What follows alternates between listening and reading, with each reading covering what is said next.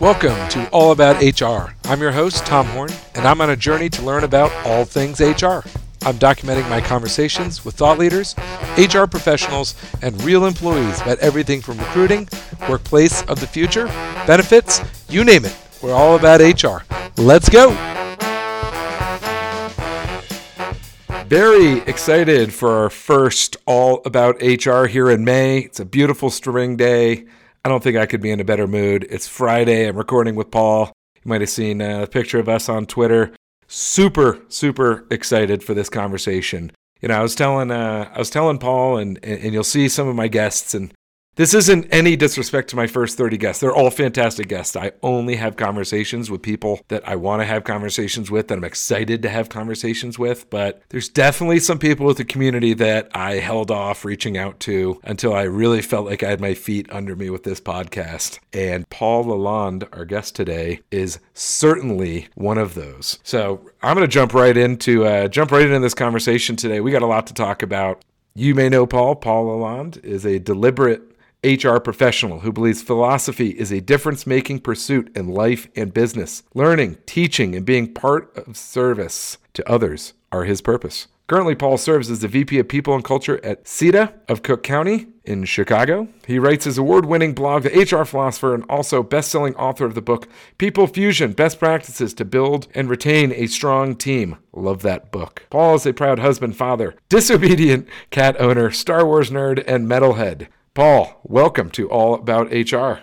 Hey, Tom. Appreciate you having me here, and uh, I don't really know how to follow up with that intro, so thank you. I mean, there there's a lot there, and that, and that's one of the things that I really liked about that stuck out about you is I really saw you as wow, this guy really knows his stuff in HR. He really is committed to the space and committed to helping others in the space. But at the same time, he's also committed to talking with John Thurmond about wrestling, about Star Wars, just about being who he is. And those are the people that I'm always like, yes, he's a real human being and a real HR person. And you're one of those guys I don't have in a bucket of you know one thing or the other. Which right, that's where you want to be, right? Yeah, I think so, and uh, I appreciate the uh, the wrestling talk too, because that's something I never thought would ever happen. Making connections with professional wrestling and HR. So this might be the fifth time it's come up on my HR podcast. So I, I find that, uh, I mean, it, as a kid, and I've said this before Ultimate Warrior, Brutus Bar Beefcake, Jake the Snake, Million Dollar Man, like all those guys were my first heroes as a kid. Like they just blew me away. I was like, who are these dudes? So who was your favorite back in the day? Oh man, I mean, it goes without question. It was Stone Cold Steve Austin. I mean, uh, he was the one that really got me back into wrestling, let's say. I mean, when I was a little, little kid, uh, yeah, I liked all the same ones that you did as well. But Stone Cold was just different. Like he was, he was yeah. the bad guy, but he wasn't really the bad guy. He was the everyday man. He was the dude flipping off his boss, drinking brewskis on the job, all those type of things you shouldn't probably be doing, but everyone wanted to do. So uh, I think uh, his his blue collar ethic really spoke to a generation, and ever since then we're doing the double bird, doing whatever. yeah, he, yeah. he was certainly iconic. So as a VP of HR, Stone Cold works in your company, and he's brought into your office. What's that conversation look like, Paul? Hopefully it goes my way because uh, I'd probably be on the other end of a stunner and then a lawsuit. But uh, outside of that, uh, hopefully we can just reach common ground to where it's like, Steve, come on, man.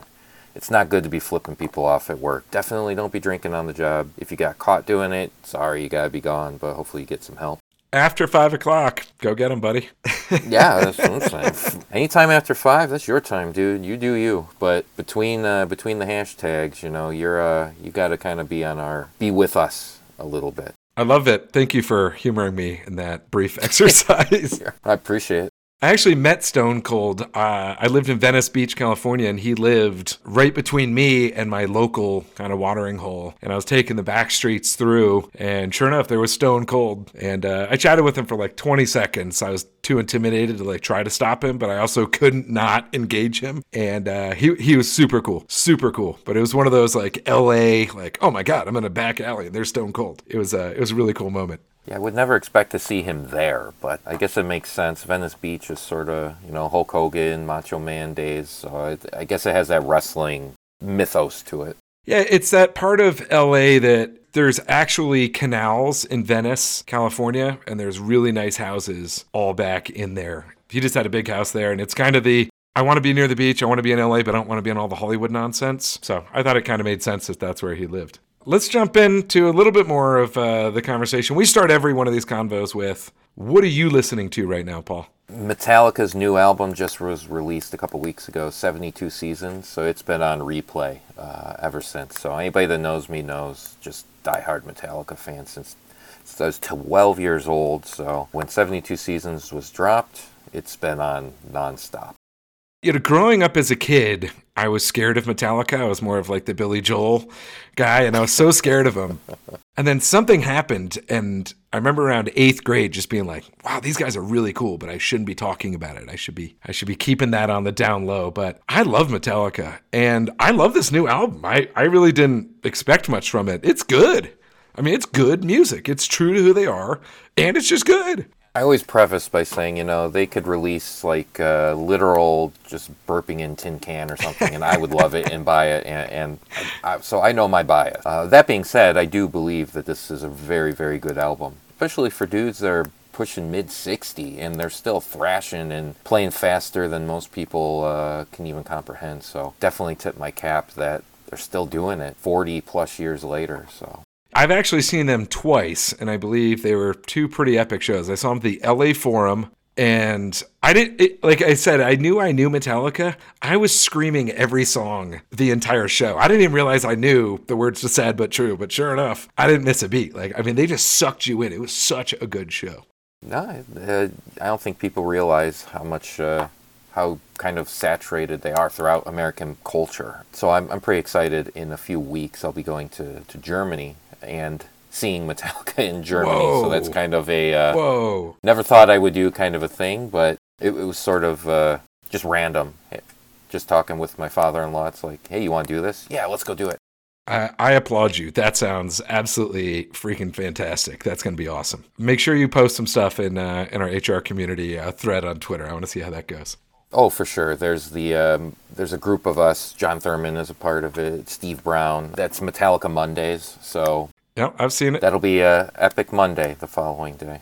So I'll land the Metallica convo here. As the other show I saw was Woodstock '99, and it was Rage Against the Machine, Limp Bizkit, Metallica, and the whole place was just going completely berserk. Like they had to turn down Rage. Like I was scared to death. I was like, I'm gonna die in this crowd. And this huge storm was coming in right before Metallica headlines, and they were like, everyone, if you have tents, put your stakes in. Massive wins, and just the vibe of like I can't explain like what it felt like to be there. And Metallica came on the stage, and everyone was all like, "What's going on?" And James Hetfield just goes so effing what? And spits this huge loogie on the stage and they just rip into that song. And i remember that just being one of the absolute most powerful moments of any show i've ever been at ever. And it was i mean they just absolutely destroyed it. The wind picked up the storm blew away and it was it was incredible. So i won't get more into woodstock 99 that was a complete dumpster fire. But man, that that experience was their control over the stage. It like calmed people down, but revved them up at the same time. Like it took away that negative element and just joined everyone. It's really cool. Wow. That's both, uh, I think, uh, slightly jealous of you and slightly not because it was Woodstock 99. But whatever Metallica does, uh, for the most part, they, their live never changes. They are just phenomenal live in everything that they do. I don't think they've ever had a bad show, but I don't think so.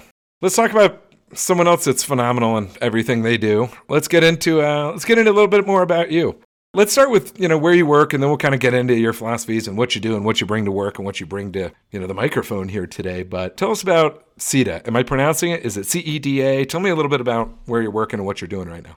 Yeah, it's CEDA, the uh, Community Economic Development Association in Cook County. We are what's called the Community Action Agency, and there are community action agencies in uh, 99% of counties in the U.S. And they were born from uh, Lyndon Johnson's War on Poverty. So when in the 1960s there was all these radical changes going on, and, and through the War on Poverty, community action was born.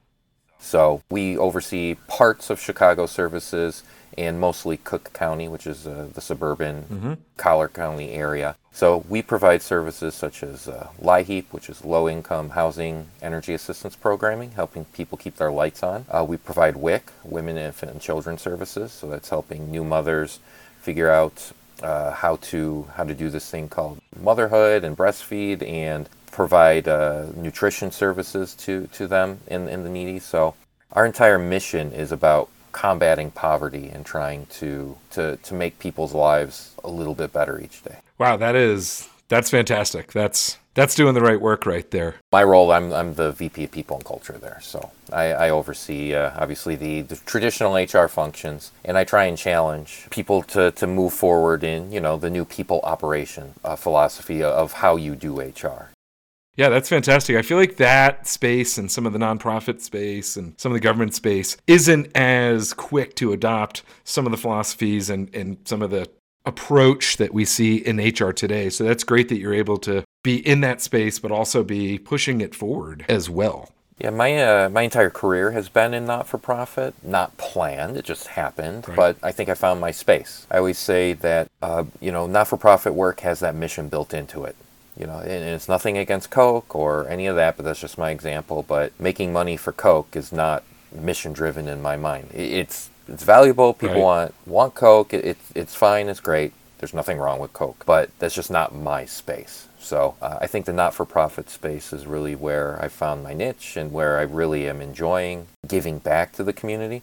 And you're right, uh, not for profits have a history of not having those resources. They don't have the education necessarily uh, or that experience in knowing just traditional HR functions, let alone these cutting edge and newer type of things that I'm trying to, to bring to the space and, and really try and challenge uh, executive directors, uh, if there are HR leaders in the not for profit space, to think differently and really know that not for profit is a tax status, it's not a business model. I love that distinction. I've been talking to, for whatever reason, a lot more nonprofits in my space. And one of the things that's really interesting that stood out from all these different conversations is the people that work in not for profits have that approach that you described. We care about what we're doing, we care about the outcomes we create. We really care about, there's a lot of passion driven. But with that, a lot of the HR folks talk about there's an extra burden because anything business wise, operationally, pushes against that's negative or not 100% positive can kind of chip away at some of that passion and that they they talk to me a lot of times about feeling this extra burden of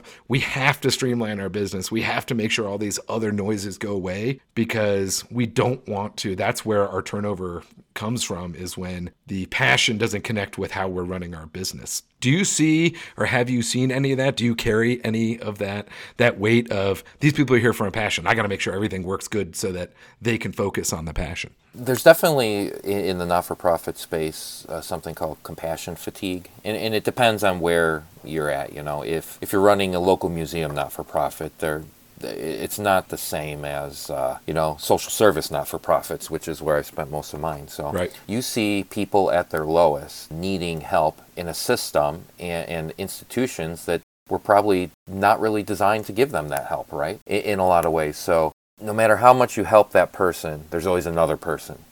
There's always another person. There's always another. So that compassion yeah. fatigue really starts setting in. So I would argue maybe a little bit less of maybe helping people keep their passion and more helping them keep their balance because passion burns out and that's not where you want your people to be. Right. No that's a i think that's a great distinction. See you're good at i knew you were good at what you did here Thank you. But I mean, I, and I think a lot of this, you know, that HR philosopher blog and that approach you have from kind of a philosopher philosophy mindset, I think that really pairs perfectly with where you're at. Talk like talk to me about like where that came from, like where that philosopher mindset that you bring to your work started. Where'd that come from? Well, uh, probably over a decade ago. I don't uh, remember exactly when or where, but uh, well, I remember where I was at Barnes and Nobles, just kind of wandering around because that's one of my favorite things to do. And uh, I wasn't looking for anything in particular, but I caught uh, a book caught the corner of my eye in the bargain bin, and it was uh, a book that ended up being a new translation of Epictetus, who is a, an ancient Stoic philosopher from, from ancient Rome, and he was a he was a slave turned free man turned Stoic philosopher who ended up influencing greatly uh, Marcus Aurelius, who was king of uh, emperor of Rome.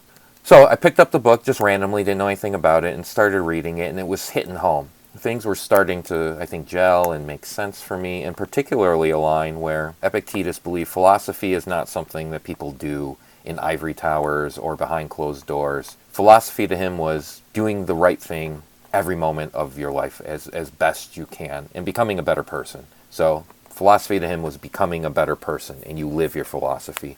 So, over time, I started, you know, making even more connections and started to see, well, this can work in work, you know, and, and that's really how I, I, I try to uh, influence and bring that philosophical mindset into the HR world. Wow, that's uh, that's it. Started with a bargain bin book. Like that's that is fantastic.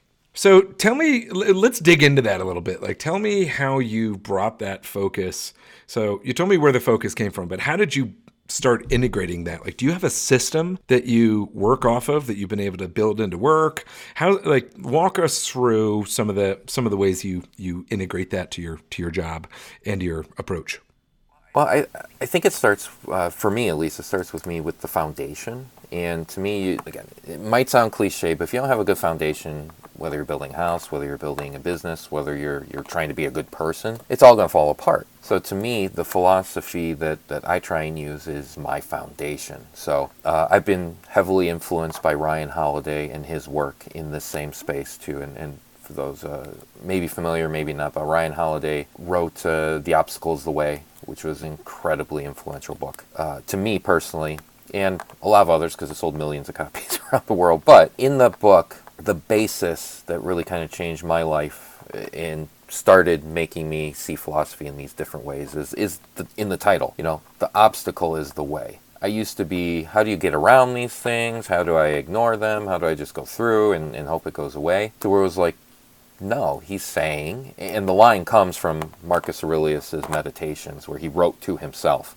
and it's also a, a Zen Buddhist uh, proverb, where it's like the, the obstacle becomes the path, sort of a thing. So it's this weird connection between Stoicism and Zen Buddhism, but I'm going off course.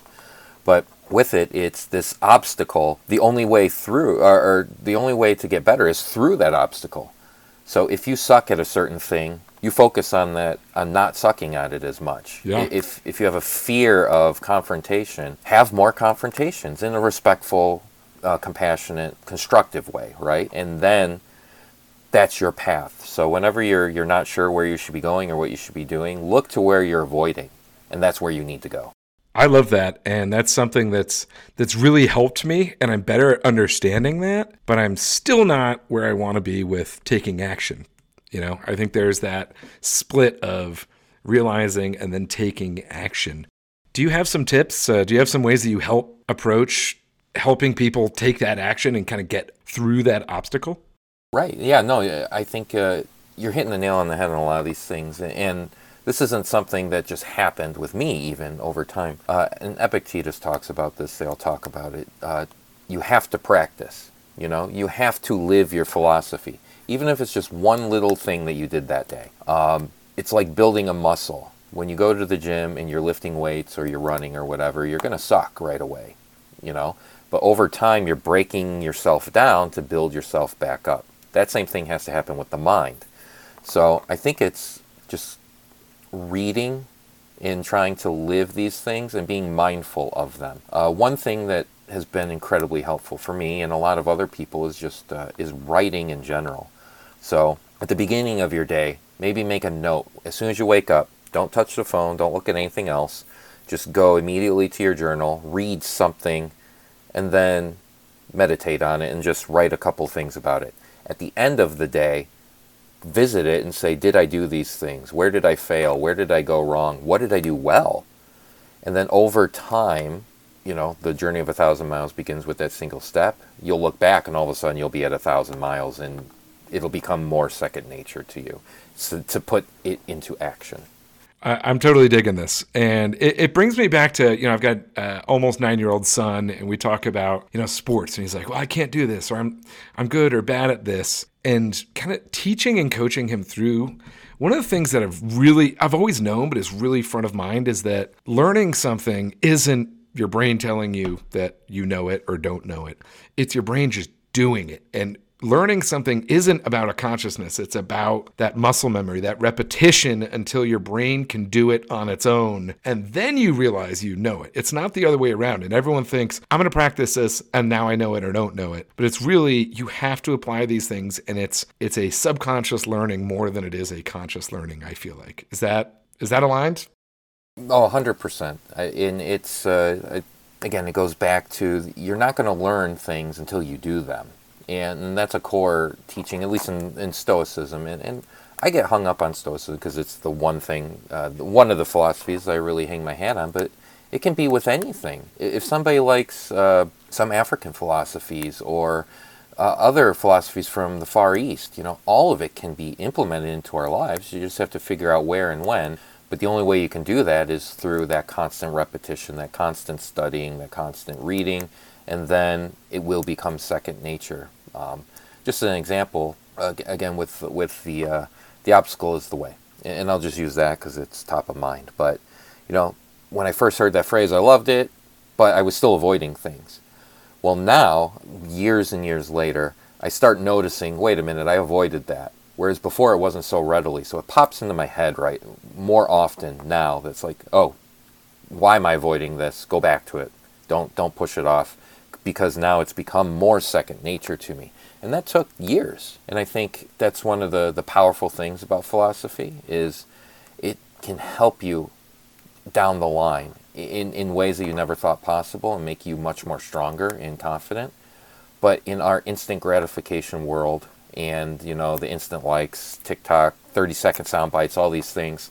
Yeah. Uh, philosophy needs to be kind of ingrained in a different way than most people have been brought up, which is hard and challenging. But nothing worth doing is easy, right? Yeah, 100%. This is one of those funny conversations where I have it and I'm going, how am I not hearing everyone talk about this all the time? Because it seems so powerful, it's so obvious, and just so, I mean, this can be applied to anything and it can go really, really deep. And it just, I don't know, this makes a lot of sense. And I feel like it's something everyone should be talking about more. And I know you believe that because that's what you're doing. Thank you for doing what you're doing. This is, this is great. Thank you for uh, taking the interest. And again, uh, hopefully it comes across. These are the type of things that really get me going. I love just passionate about these kinds of conversations. So I want to take a quick break. And then when we come back, I want to get into a little bit more specific, connecting this to you know the workplace, uh, helping people at work. You know, how can you leverage philosophy to help different business areas and in, in, in different business skills? So we're going to take a quick break, and we we get back, we're going to go another level deeper with Paul. All right, it is the HR hot sauce. Paul, are you ready? Let's do it. What is the best job you have ever had? Adjunct professor at a community college. Ooh, that sounds fun. What's the one phrase at work that drives you nuts? I know it's cliche and everyone says it, but that's the way we've always done it. That's my favorite answer, honestly, because it's my least favorite thing to hear. Do you like working on rainy or sunny days? Probably indifferent, but uh, I'd have to say sunny because then I don't have to walk to work in the rain. Love that. And it's the people that love their job that always say indifferent, too. How can someone make your day at work? You know, when they come up to me and tell me, you know, I didn't think of it like that, or thank you for uh, making me think differently. Your best useless skill. I think knowing random knowledge about things I don't really know anything about. I mean, it, that might sound like what, but uh, there's a story behind it. I'll get to it later. Mild, medium, hot, or nuclear? You know, I'm a medium kind of guy. You know, I like a little bit, but I don't like the, the fire overburning the flavor. Favorite interview question to ask or be asked? You know, anything about favorite music, movies, TV shows, those things. Yeah, we've been on point with this show. Song to bring you out of a funk.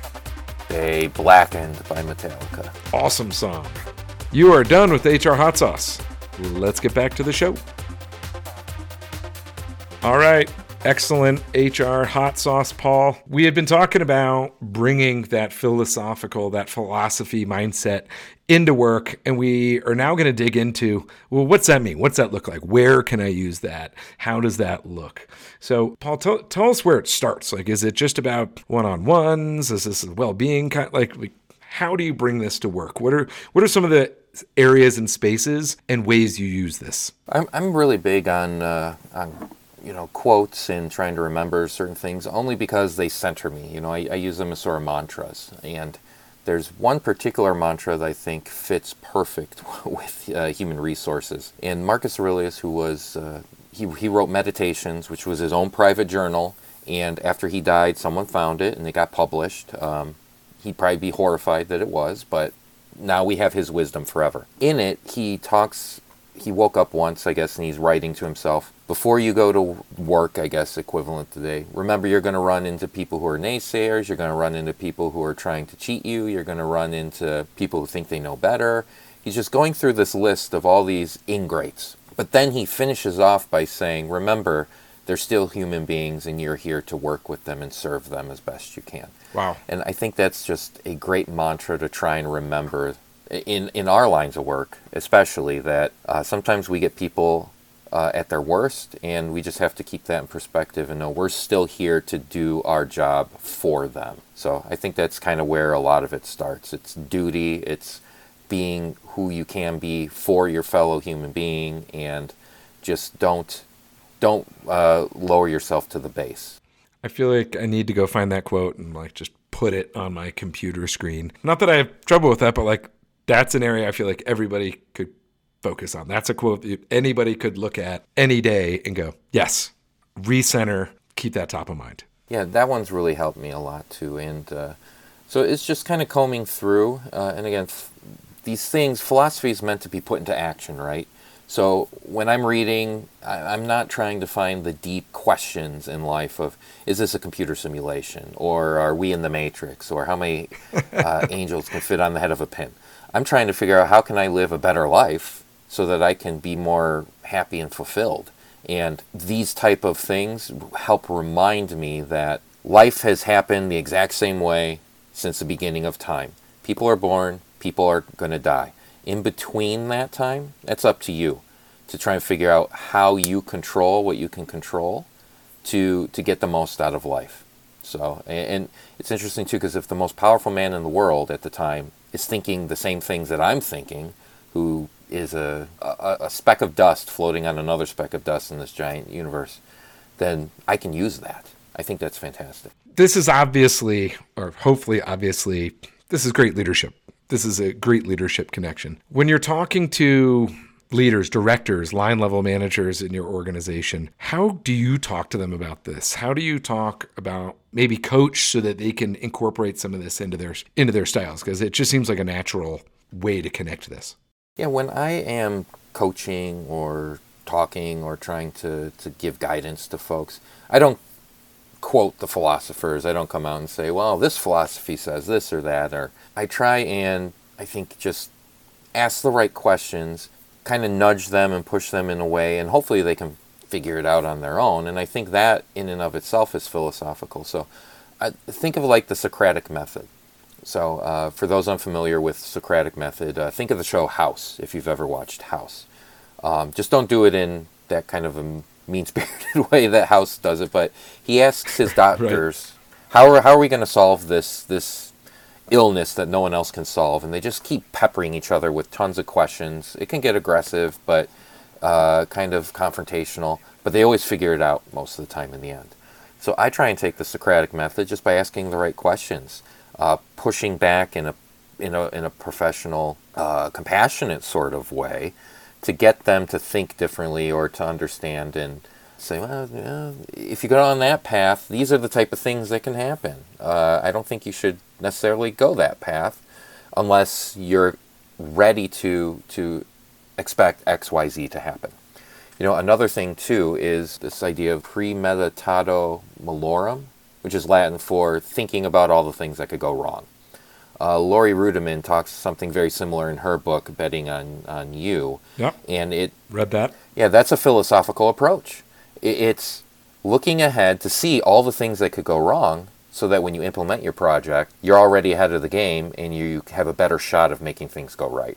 Yeah, we talked about some of that with uh, Tom Daniels with uh, project and, and, change management. Yeah, I love it, and I love Laurie. Um, I saw the blog post is back up. You shared that that she she's back at it. So I want to give her a little plug. I think we're all fans uh, fans on the uh, on the podcast here. So great connection there for sure. So hopefully, you know, really my sense is to take again how is this implementable in life if that if that's a word how's that actionable in life in these type of things that have been talked about for thousands of years are just as relevant today in a business setting and in a personal life setting so that's where i try and talk to about with folks at, at work and, and try and nudge them in those directions and, and try and influence them that way so when you're nudging them, you're talking to them, you're pushing, like, sounds like communication. Like you're very strong with communicating this. What are some of the what are some of the ways that our listeners can be aware of their communication and how maybe this can help their communication to others uh, in work and in life?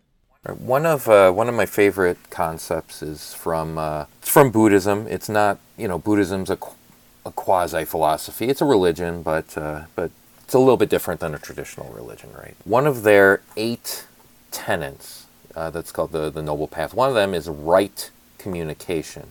And the idea behind right communication is are you vetting what you are, are trying to communicate? And not just verbally, uh, but also, you know, uh, non verbally, those type of things.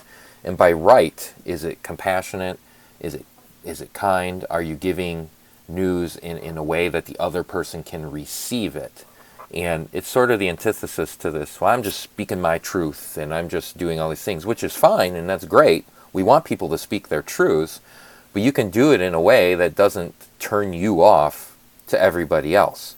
Speak your truth in the right communication way through Buddhism, uh, and you can be much more effective, much more influential, and you get what you need at the end of the day. So now, and that, doesn't mean you know people don't, can't be angry or frustrated. All those things, all those are natural human tendencies and should be followed up with, but uh, controlled rather than them controlling you. So those are a lot of the things I try and work with with people. Of all right, if you're frustrated, get to the idea of why you're frustrated and how can you communicate that with this person in a way that they can receive it, but then also is not detrimental to you as well.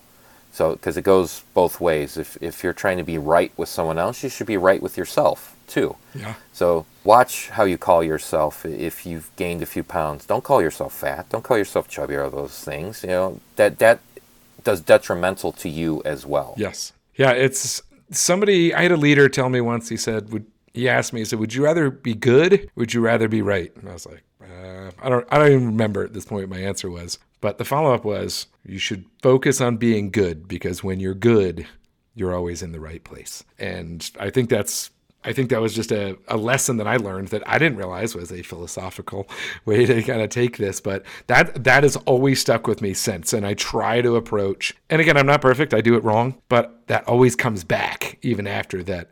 Ah, I was trying to be right, or I was trying to prove a point, or I was trying to move something forward rather than have an exchange, which was more good and would get us to a right place quicker.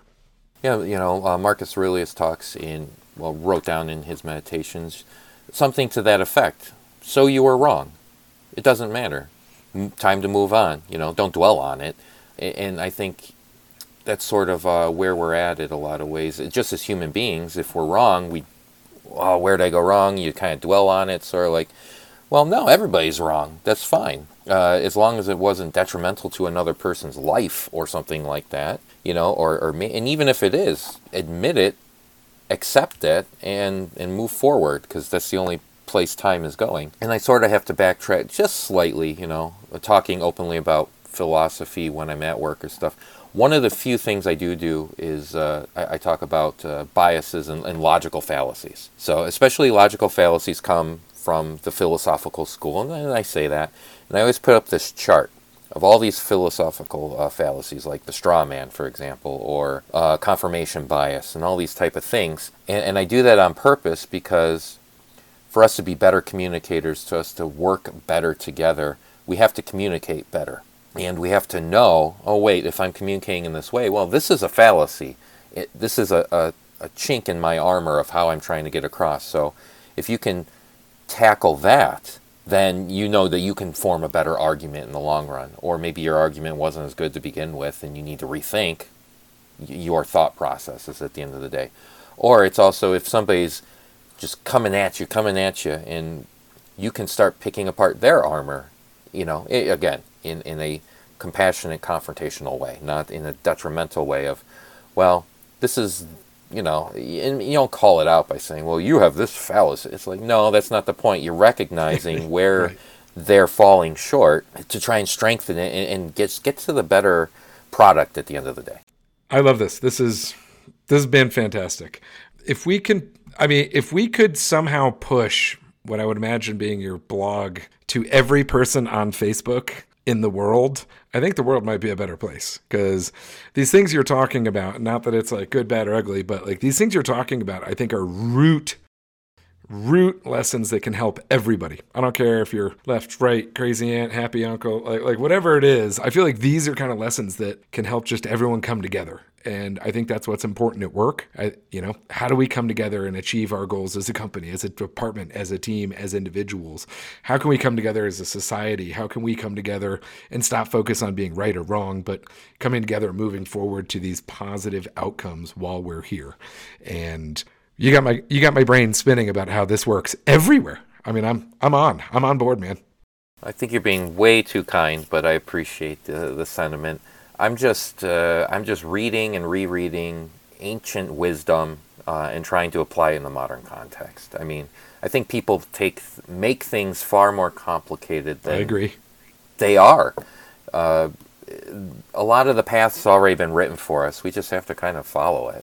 I mean, it's my same approach with this podcast. Like you taking these age old, great approaches, thoughts, philosophies, and amplifying them. And that's the whole goal of this podcast is to amplify things that make sense, things that can help other people, things that can make me better. I'm an amplifier that's my job. I'm not an influencer, I'm an amplifier. And I feel like that's exactly what you are in this space. And yeah, you didn't you didn't write Marcus Aurelius's notes, but you're amplifying them and getting those to people that hear them. And I think that's as important a step as any other part of the process. I agree with that and I, I really appreciate how you describe that. I think that's perfect for what I'm trying to do. I'm hearing you. So add one to the scoreboard. You know, I, I think uh, I want to kind of tie this conversation as we're getting deep to you're very active in a lot of organizations and you know you've got your blog and you've been part of the book. By the way i love that book. I, I love it's a lot of people i respect that that helped write that write that piece.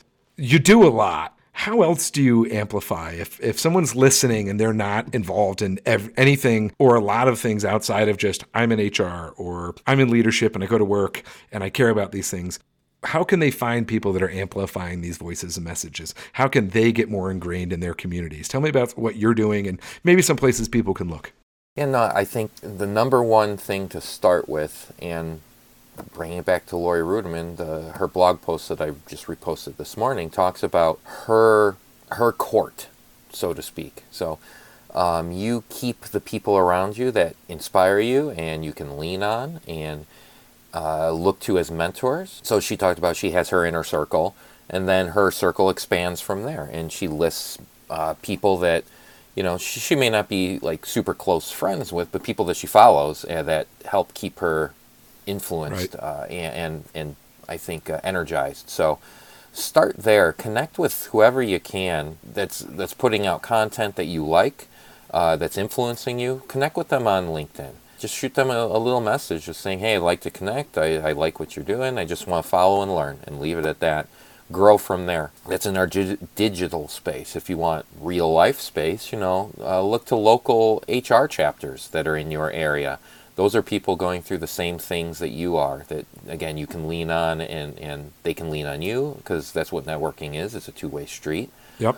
Uh, and then it starts building out from there look up uh, HR Unite. They're a phenomenal group out of Michigan, uh, and they're expanding. Uh, I help run one of their coffee talks in the Illinois uh, chapter of it. So Tina Marie Wofield with HR Unite is great. Uh, Disrupt HR. If you have a local Disrupt HR, uh, I highly encourage you to connect with those folks. and then finally, yeah, like HR Mavericks. So these are just a whole bunch of different, I think, groups that are challenging the space challenging the status yeah. quo, uh, which is right up my alley and why I probably get along with many of them. But hopefully that answers your question. Yeah, hundred percent. Just find your people and, and stick with them. Yeah, and uh, you know, feel free to reach out to me, reach out to Paul. We're going to give his contact, and if you have questions, the Twitter community hashtag HR community and Twitter literally connects me to anything. Any questions I have, that's a that's a great digital resource. But I just saw Disrupt HR Denver had a great meetup two days ago, and I it was not on my radar, and I'm dying that I was not able to be there and connect. So I've made I've got a sticky note in front of me that Disrupt HR Denver connect with, absolutely be a part of. So I was glad to hear you mention uh, the Disrupt group. Yeah, they uh, they're phenomenal in in so many different ways, as are all of the the ones I talked about. But uh, I actually gave a talk at, at Disrupt HR in St. Louis, and uh, just a quick funny story is uh, I didn't know at the time when I submitted to speak that it was a five minute quick kind of in and out speak. So. I had this big old hour presentation I was ready to go. They selected me. I was like, yeah, this is going to be great. And then I started reading more about it. I'm like, wait, what? I have to distill this hour into five minutes, and I was that's a tall order. like, oh, it it took me like weeks and nervous and staying up till two just because I was like uh, so anxious about it. But I ended up really, I think, killing it. And it was again, that was an obstacle, right?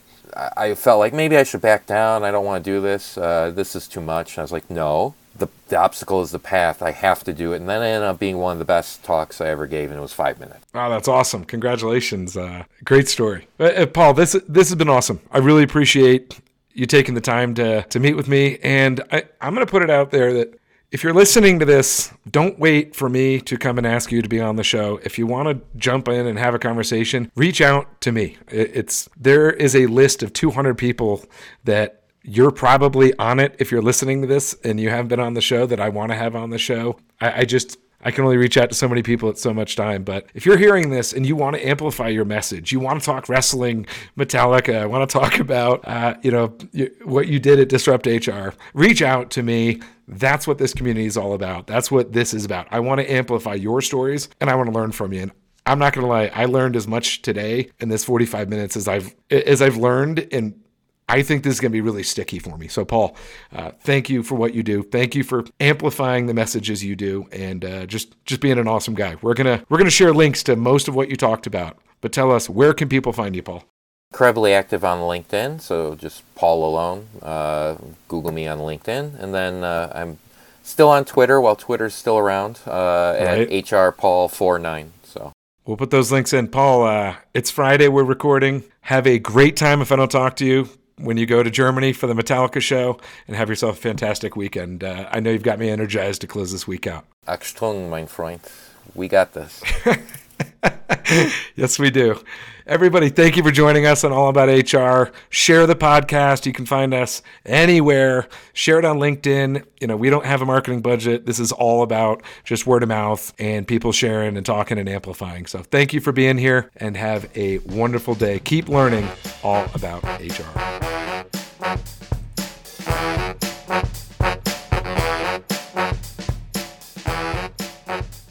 Understand, engage, inspire, and retain your people like never before. People Element's employee experience and engagement solution delivers powerful intelligence, giving you the confidence to act. To learn how you can gain a better understanding of your employees, please visit us at peopleelement.com.